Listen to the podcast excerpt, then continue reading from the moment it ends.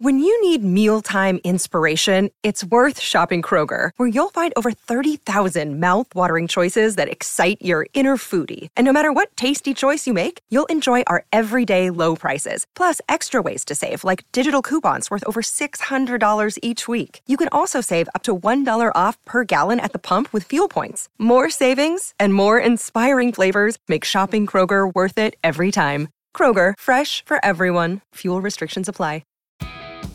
It's a new year and a new chance for you to make a fresh start with your compliance. For we're going to be bringing you a daily tip, strategy, or idea that you can use to improve your program. Here's your host, Tom Fox, the compliance evangelist. Day 14 Risk Assessments. One can really not say enough about risk assessments in the context of anti corruption compliance programs. This is because every corporate compliance program should be based upon a risk assessment to understand your organization's business from the commercial perspective. How your organization has been identified, assessed, and defined its risk profile, and finally, the degree to which your program devotes an appropriate scrutiny and resources to a range of risks. Yet the 2020 update added new emphasis that risk assessments should not be done as they had been previously. As far back as 1999, in the Metcalf and Eddy enforcement action, the DOJ said that risk assessments that measure the likelihood and severity of possible FCPA violations should direct the management of your resources.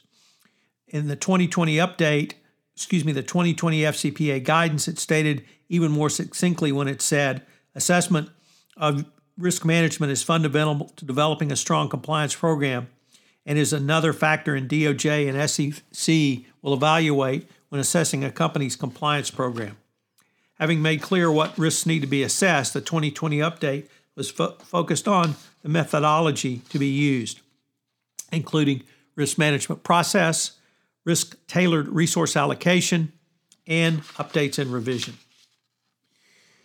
Rick Messick, in a 2018 article entitled Corruption Risk Assessments Am I Missing Something? laid out the four steps a risk assessment should follow. First, all conceivable forms of corruption to which the organization, the activity, sector, or project might be exposed are cataloged. Second, an estimate of how likely it is that each possible form of corruption will occur is prepared. And third, an estimate of the harm that will result if each occurrence is developed. Fourth, the Fourth step combines the chances of occurrence with the probability of its impact to produce a risk, a list of risks by priority. So, what should you assess? In 2011, the DOJ con- concluded three FCPA enforcement actions with specified factors that a company should review when making a risk assessment. Three enforcement actions were Alcatel Lucent, Lucent, Maxwell Technologies, and Tyson Food. All had common areas that the DOJ indicated were compliance risk areas and should be evaluated for a minimum best practices compliance program. They were number one, where does your company do business? Two, the geography of your company's location. Three, interaction with government types and levels of dealings with foreign governments. Four, industrial sectors of operations. Five, involvement with joint ventures, six, licenses and permits in operation, seven, degree of government oversight. The 2020 FCPA Resource Guide laid out the following approach.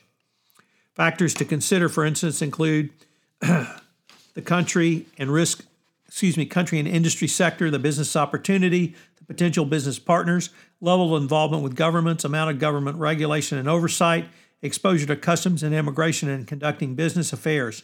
When assessing a company's compliance program, the DOJ and SEC take into account whether and to what degree a company analyzes and addresses the particular risks it faces.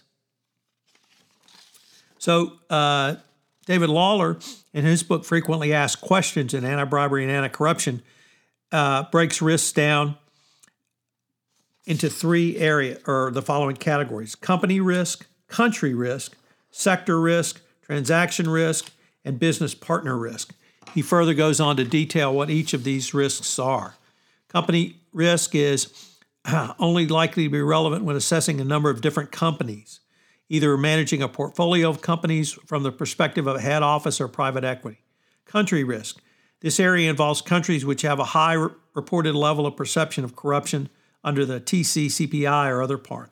Sector risks, those involved that require a significant amount of government licensing or permitting. Transaction risk, this looks at the financial aspects of a deal. Under business partnership risk, how are you doing business going forward? There are a number of ways you can slice and dice your basic inquiry around risk assessments.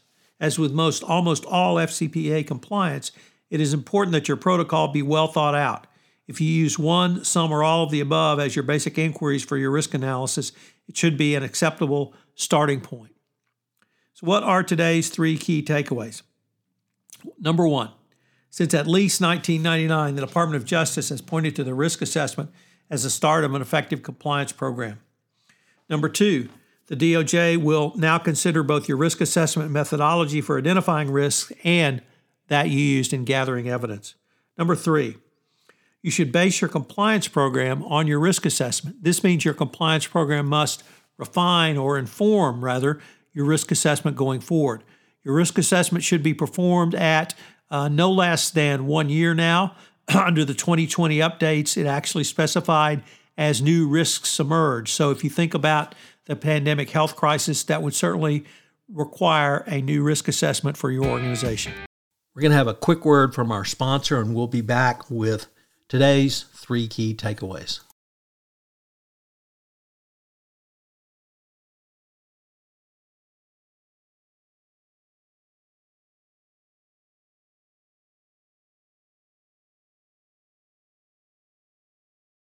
So, what are today's three key takeaways? Number one, the SEC and DOJ have long called for appropriate and consistent application of both incentives and discipline. Two, the fair process doctrine will help set institutional justice as the norm in your organization. Three, inconsistent application of discipline will destroy your compliance program credibility.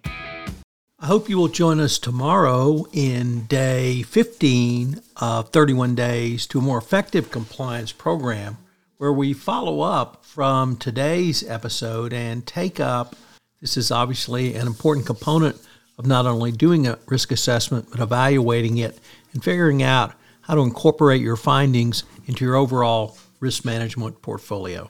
If you'd like information on any of the topics from this podcast series, please check out the Compliance Handbook Second Edition available at lexisnexis.com slash fox. This is Tom Fox again.